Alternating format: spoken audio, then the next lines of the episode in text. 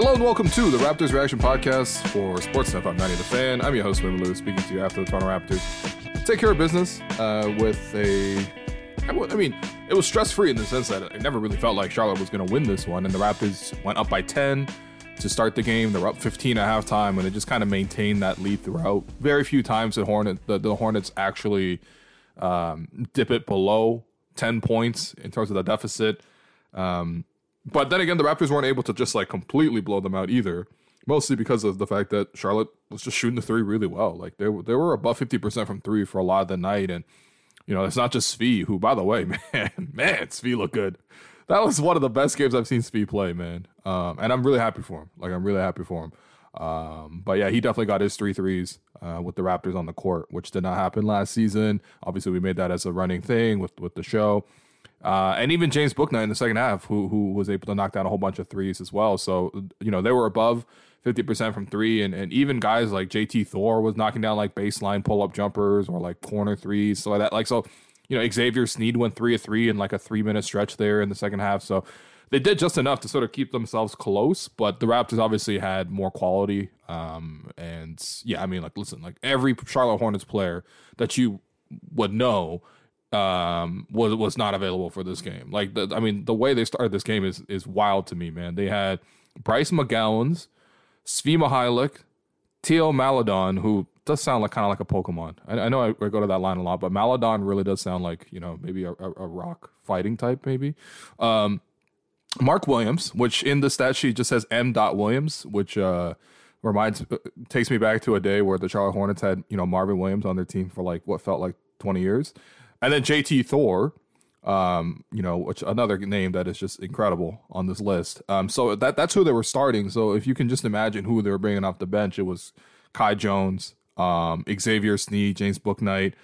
Um, who is this? K Simmons. He came into the game late. Kobe Simmons. Okay, yeah, yeah, yeah sure. Okay. Um, so that's the kind of opposition. But listen, like I, I think the Hornets actually played, you know, with a lot of intensity. I thought uh, did a great job. Um, early on of sort of competing defensively, even though the Raptors scored 35 points and, and they had 67 points at halftime. I thought the Hornets were pretty committed to playing defense, like their energy was quite high.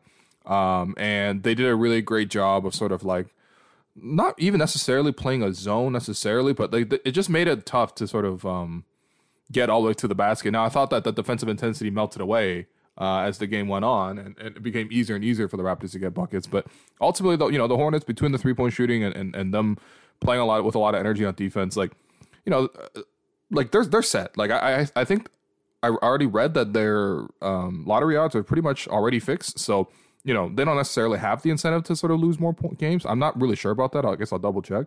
Haven't looked at Tankathon since the trade deadline, since the Raptors obviously went the other direction. Um, but yeah, like this is you know. Uh, they're they're they're playing hard. Like, and, and, to be honest, them playing hard actually made this game like enjoyable to watch because the Raptors, you know, it, it, wasn't one of those sloppy games where they can do whatever they want, make all sorts of mistakes, and the Hornets wouldn't capitalize. In fact, the Hornets actually, you know, executed pretty well on both ends of the floor. It's just that obviously the Raptors executed better, right? And that's where I mean, you look at the the starting lineup. I, I thought every single starter who touched the floor played well. Um, I thought the bench came in and was neutral, which is all I'm really asking for. But most importantly, every single starter played well. Um, you know, I mean, you can just look across the board here. Like this isn't like usual for the Raptors starting group, but 36 points for Pascal Siakam on his birthday, 36, 7, and 7 with two assists, plus 16 as well. Um, that's obviously awesome, right? He was excellent in the paint. Um, so Pascal missed only missed eight shots. Five of those were threes, um, which means that he shot um, 14 of 17 in the paint. That's really good. Uh, wow, that's really good, especially with Charlotte having actual shot blockers out there or at least guys who are very athletic and and and you know, I mean, like you know, Mark Williams is is is big, JT Thor is pretty big, you know, even Kai Jones coming out the bench, like these guys can all really jump. Um, so you know, Pascal with 36, OG with 23. Unfortunately, he left the game uh, with injury. Just kind of one of those things you couldn't really avoid. Um, OG's, I think, short rolling. Um, out of the pick and roll, the Hornets sent two guys. OG's in the middle of the floor, making the next pass out, and it just so happens that he does a jump pass and lands on um, one of the Hornets players' feet. And so uh, OG was down. You could hear him kind of screaming on the broadcast. I was able to kind of roll out of the way. which was actually you know just basketball wise, it was interesting because obviously he was in the lane, and I'm thinking like, are the refs going to call defensive three seconds? Because they did call or offensive three seconds because they did call one on Precious early in the game. Very rarely do you see offensive three seconds called. Um, but OG was down, and and you know he managed to I guess roll, roll out of the way to avoid um, that call, and the Raptors actually somehow still able to score with Fred going to the basket getting fouled. Um, so there was a real chance right there to just take OG out, right? Because you obviously make substitutions on free throws and OG was there tying up his shoelaces, kind of flashed the um, thumbs up sign to the bench. So he actually stayed in for the next possession, which I was like, okay. I mean, there's four minutes left here in the fourth quarter, and you're up, I don't know, 15, 16 points. Um, you know, I think you'd be able to cope without OG. But okay, maybe let OG, I don't even know, test it out, so to, so to speak. But um, the next possession, the Raptors were able to either get some sort of turnover or something like that. But there was another opportunity to substitute, and that's or maybe the Hornets took timeout. I think that might be it. Um, and the Raptors were able to get OG out of the game, and he didn't come back. So that's unfortunate. But before that, he was playing great, um, super efficient again. Obviously, he's been awesome on corner threes all season, um, shooting like fifty percent out of those spots. Like that's really really nice. Um, you know, five or six from three tonight definitely just adds to that. Um, I had a, a, few like transition dunks as well, uh, and all that was good you know, Scotty, 12 points.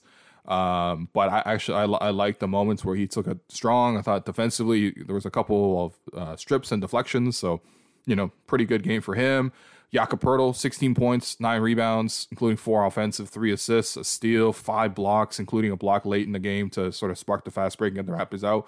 I mean, he, he did his job. I, the only thing I would say was with Jakob is that like a couple of times the Hornets were able to score um, over him at the rim. Um, I think some of that just speaks to you know the, the, how young some of these guys are and how athletic some of these guys are. like like Mark Williams for example. Like he, I mean, it's kind of like a Robert Williams type of player, right? Like really big, really active. Um, and that activity and that size around the basket to, to go for offensive rebounds, to go up for dunks, like it, it's it's not easy to sort of play against him. And, and to be honest, Yak probably could have done a better job of putting a body on him or maybe the Raptors could have helped him out by putting a body on him because he did get like six offensive rebounds in the first half. So that's an adjustment to make for the next game uh, when the Raptors play the Hornets again next Tuesday. And then Fred, who is the headliner today. I mean, 20 points, 20 assists, three steals, five rebounds.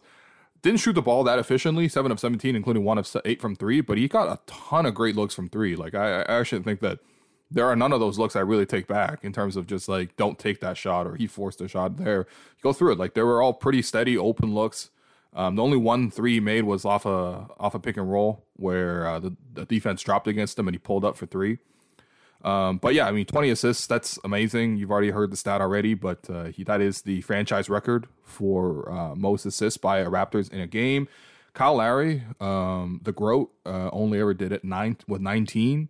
Uh, Jose Calderon apparently did it twice at 19, and then Damon Stoudemire with 19. That's actually a pretty great list of just who the greatest Raptors point guards are. Um, you know, obviously you could swap out, uh, you know, whoever you want in the Jose position, but to be honest, Jose was a really, really great Raptors point guard.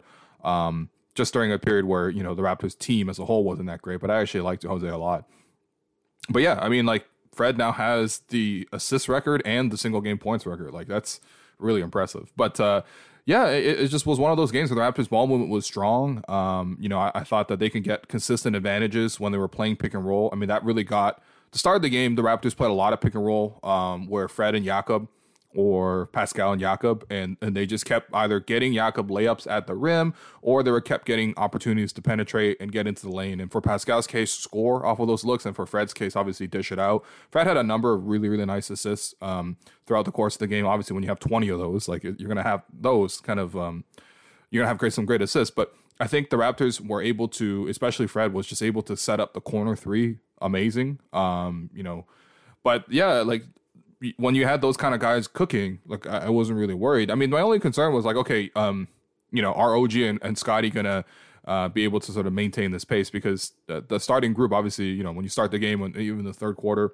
start the second half, like Pascal and Fred are going to be able to, um, especially against an opponent like this, create advantages, score, um, assist, all that kind of stuff, right? But of course, you know, they're going to sit, and then uh, are the bench guys going to be able to sort of keep the pace up with Scotty and OG uh, going. And yeah, I mean that's that that that's wasn't a concern here either. Like I, I thought, um, you know, Pascal and Fred. I think one of them went to the bench, probably Pascal, um, early in the first uh, quarter, and so OG then got two opportunities. One, he drove it into the middle of the lane, got good separation, stopped, went up for a little jump hook, scored it. The next play, uh, OG has the ball again, looking to attack, gets a screen. The defender drops uh, against the screen. Not even drops. I think they just went under the screen on OG, and OG pulled up for three. You don't see him hit a lot of pull up threes, but then again, you don't see him get a lot of opportunities with that. And clearly, right now, with him shooting the ball so well, I'm I'm cool with them giving pretty much whatever look they want to get to OG. They're giving him lots of opportunities to sort of clear out and attack. Then I thought the start of second quarter, Scotty was able to get in a couple of times as well. Um, you know, fun little mini game between Scotty and Svi. Um, obviously, you know, I think they hit it off immediately last year as teammates. You know, Scotty famously gave Svi the nickname of Svigi, um, even though he was shooting like uh, Svi Aquafina. But um, you know, still like it, it was. Uh, uh it, it was just you could tell that these guys were were looking forward to going at each other, right? So Svi got a couple of tough baskets against Scotty, and then Scotty then took it like took Svi all the way to the rim and put him under there a couple of times. So I enjoyed watching that aspect. And then the bench came in was just solid. Listen, like I, all I want the bench to do is really just play some defense, run the run the floor, and and, and not make bad decisions. Um, because obviously, especially in a game like this, uh, you know, where your main guys are all creating advantages, like Pascal, Fred, OG, Scotty, they were all creating advantages, and even Yak with his screening and his in his finishing, that's in a form of advantage creation on his own.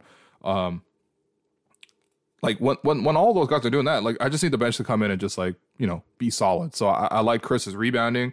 Um, I like the fact that he was able to push it on the fast break. Um, one time he took it by himself and tried to finish it and he couldn't, but I don't really mind that. I actually think Chris has been really good on the fast break, especially when he pushes it himself. Um, that was highlighted with uh, the dunk of the year for the Raptors for sure. For me, is is Chris Boucher, who like remember he took it the length of the floor and, and took off from the free throw line and dunked it like in game. That was ridiculous. And then he blocked the three right after that too. But you know, I, I thought Chris came in great, great energy. There's no concerns there. Um, Precious came in solid first stint, like pretty good actually. The Raptors were able to find him cutting to the basket a couple times. He's able to finish a couple times. All that was good. Um, defensively, his energy was strong. I mean, like, looks, the Hornets did have some bigger wings out there, or they were trying to play in the paint, and so you know, I, I don't mind Precious out there at all. I think that's a good defensive matchup for him. I mean, look, listen, let's be honest. No matter how much Precious is struggling, he should be able to play against the Charlotte Hornets, who are starting, you know, five guys that one you know is is Svi, which is kind of funny to think about, but he's having a great resurgence.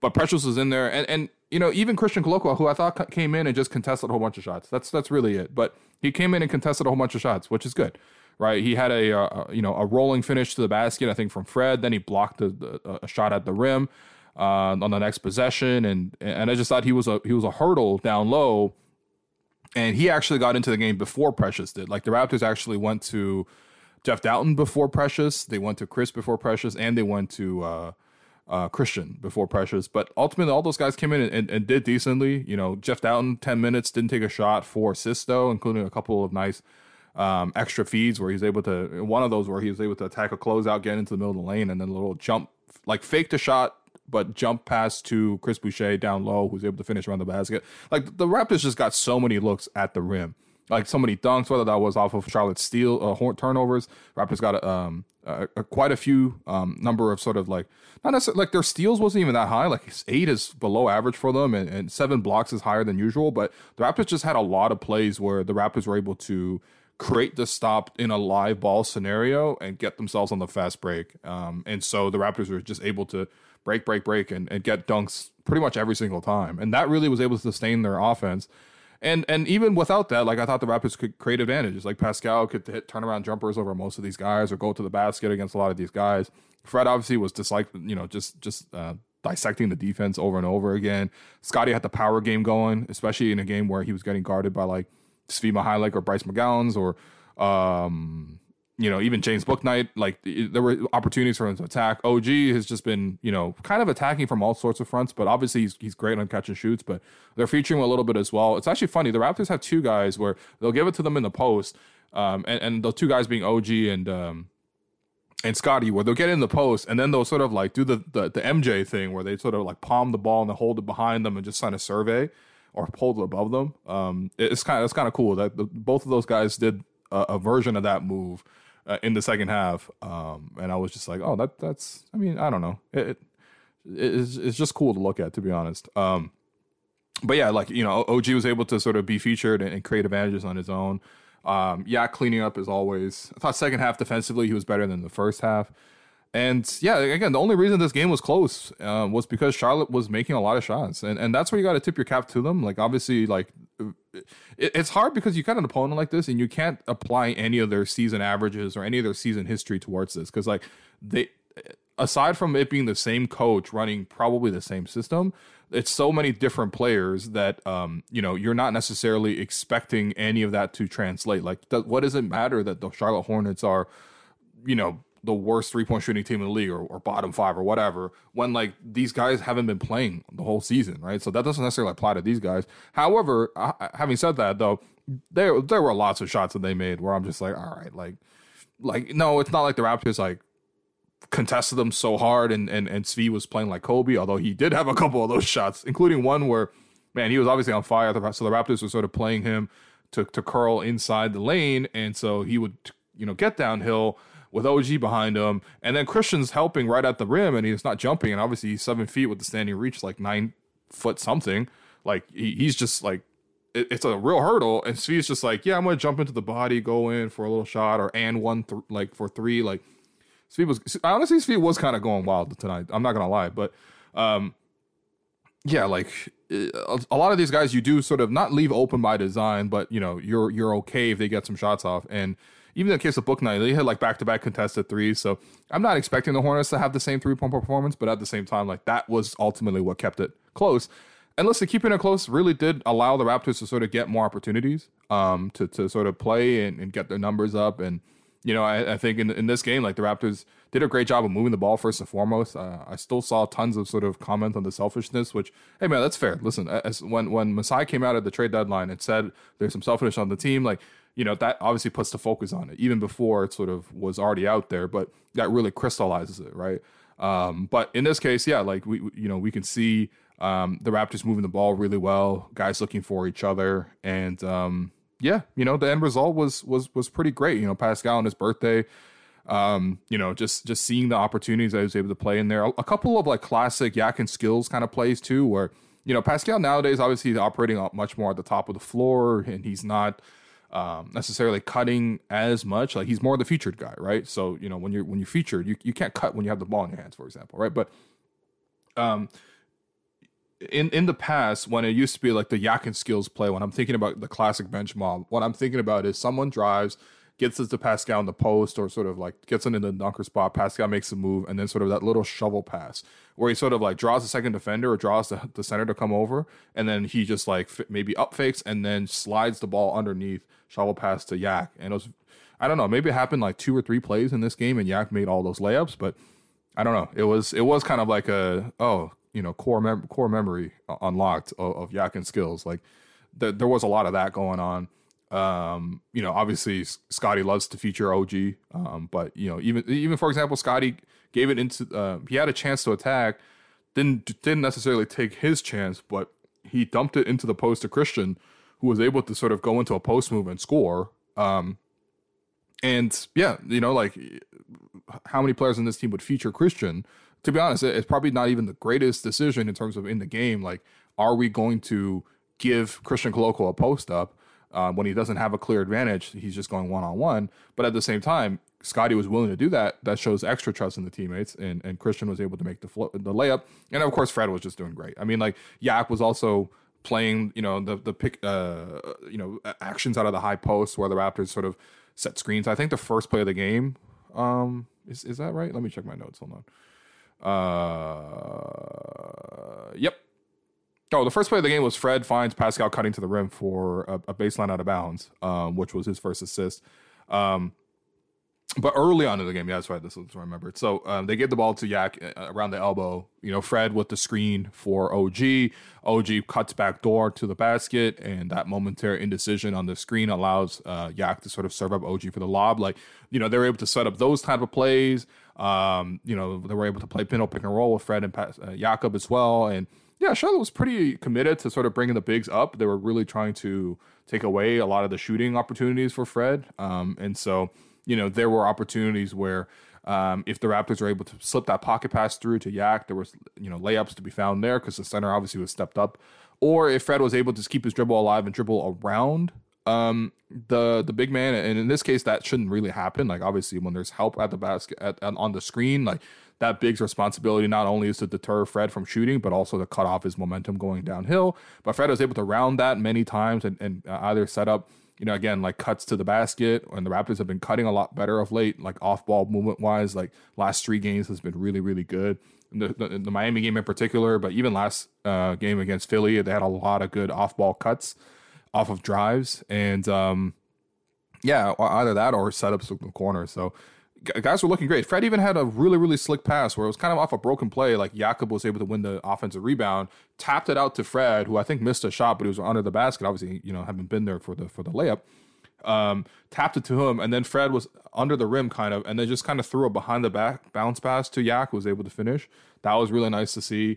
Um, but yeah, like they, they just they the Raptors just kind of all had it going, and that's what you would like to see. Um, now the only negative thing to come out of this game is that OG Anunoby, unfortunately, like I mentioned earlier, uh, on a very innocent play, just end up stepping on a guy's foot. So we'll see what his status is.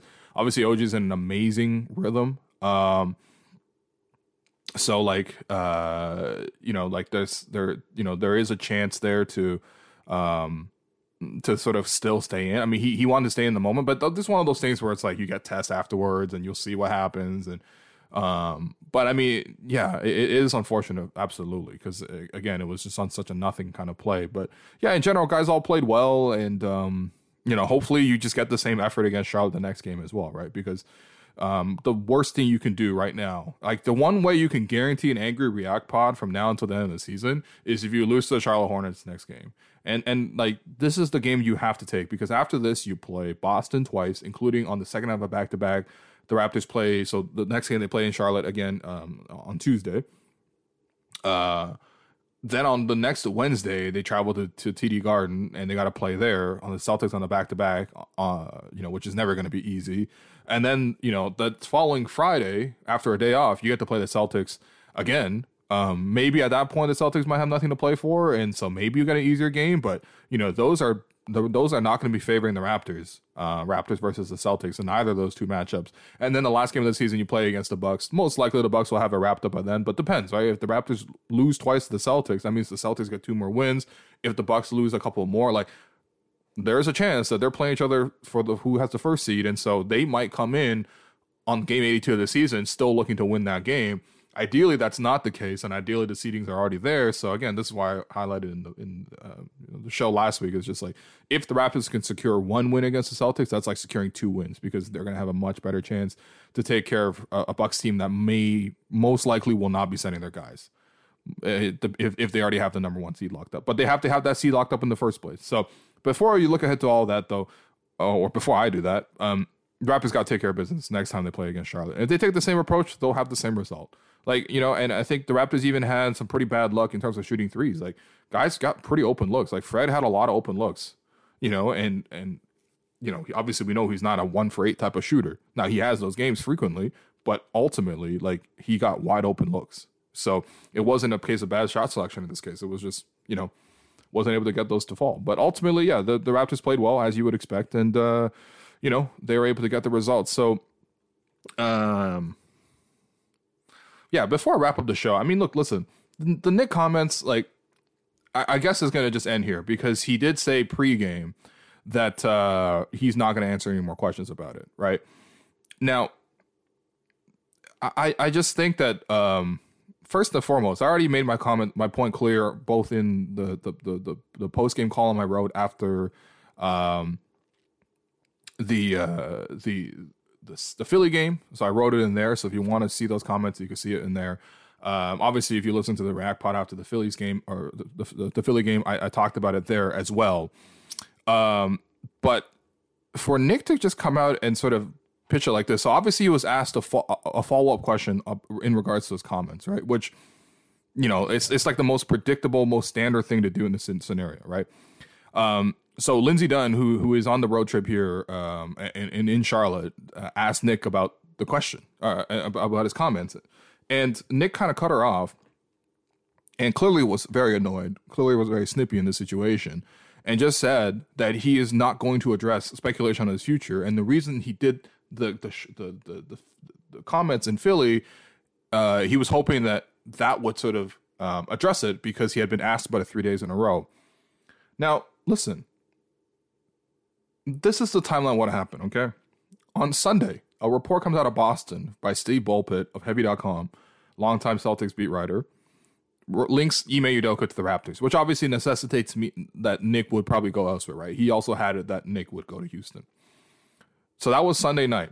Monday, the Raptors had practice. You can go watch the press conference at practices. They're all public. No one asked them a single question about that. All the questions were focused on regular Raptors topics, not, hey, are you leaving? Tuesday, the Raptors played uh, game day. That was Raptors versus Heat. There was pregame, as as with every um, you know game, and then there's postgame. Right? Neither of those scenarios did anyone ask, "Hey Nick, are you going to Houston?" or "Hey Nick, is your future with the team in doubt?" Wednesday, the Raptors had an off day, which is rare. I gotta say, it's rare. Typically, the Raptors will practice at any given opportunity these days.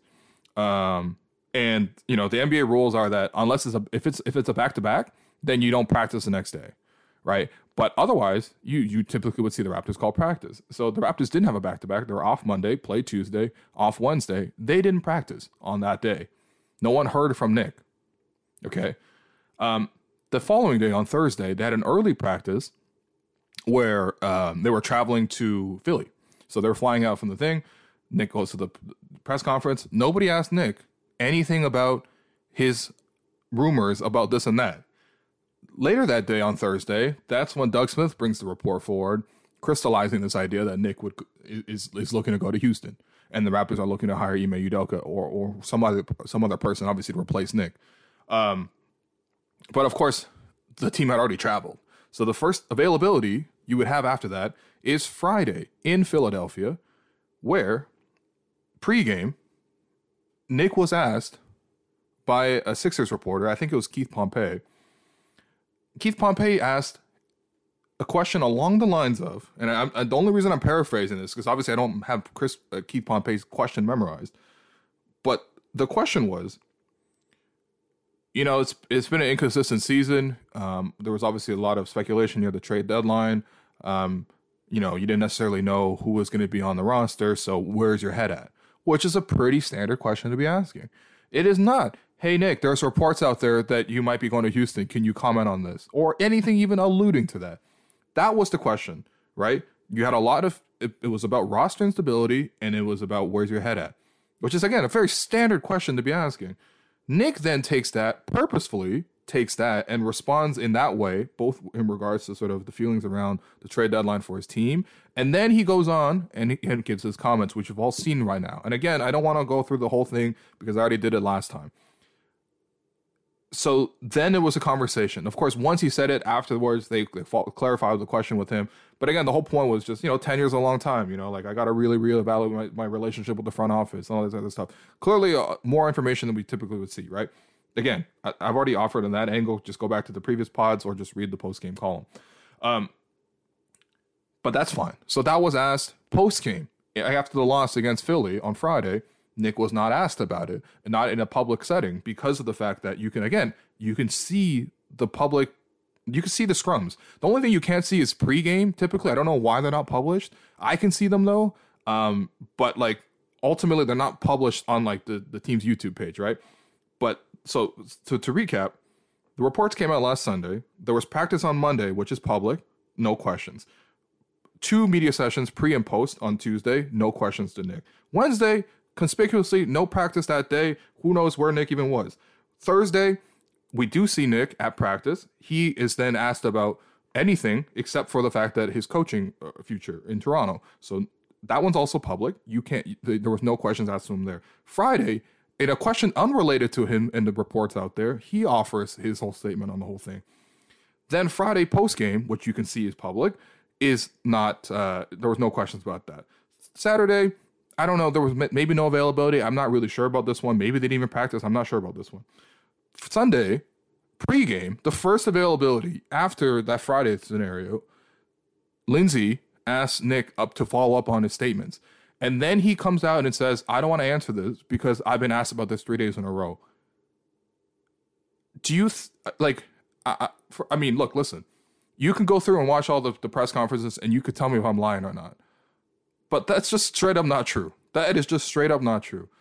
And I'm saying if you're going to open the can of worms and then people are like, what are all these worms doing? You can't just be like, oh, what? How, how dare you? Like, look away. You know what I mean? Like, how stupid do you think people are, really?